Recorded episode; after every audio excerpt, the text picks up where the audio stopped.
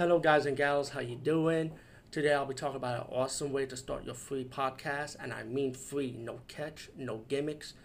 It's totally free, easy to edit, easy to record, and easy to promote and monetize your podcast. It's called Anchor.fm, and I highly recommend you, guys and gals, check it out and start your own podcast and let your voice be heard. And also, don't forget to listen to Wild Dork Podcast and tell them that I sent you and that you have it from me. So you get more people to join Anchor.fm. You will not be disappointed because they will also put your podcast in other platforms and then make it very, very much easier for you. Have a great day, everybody. Okay, guys and gals, what's up? Today I'll be doing a trailer reaction, thoughts and opinion of because I already did saw the trailers. So it's really not a reaction. So let's cut that out. Trailer thoughts and opinion. But I want to make this a double feature because I found out Asylum Entertainment finally ripped off Kong vs. Godzilla.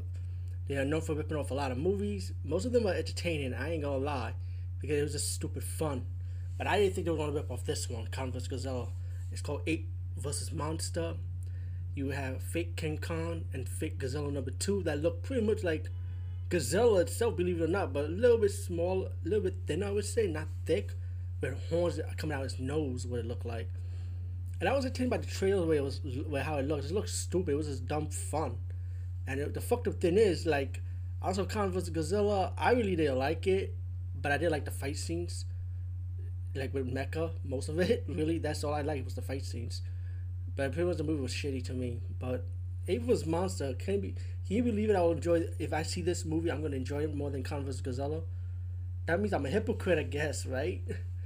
And the second one, I, I wanted to make this the dope feature because this one just caught my attention too. Aquarium of the Dead, and this is also from Asylum Entertainment. Yeah, are, are you surprised? But the trailer for this one was super highly entertaining. I I have high expectations for this one. That is gonna be dumb B movie, fun, shitty CGI it's about aqua- about aquarium sea life turning to zombies pretty much.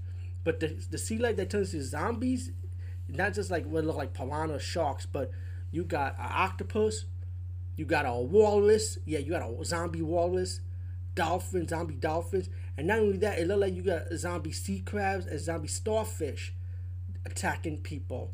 So this trailer looks so much fun. Aquarium of the Dead. This is the one I look much more forward to when it comes to the Asylum Entertainment um horror, or in this case, horror comedy, I would say, because it is comical.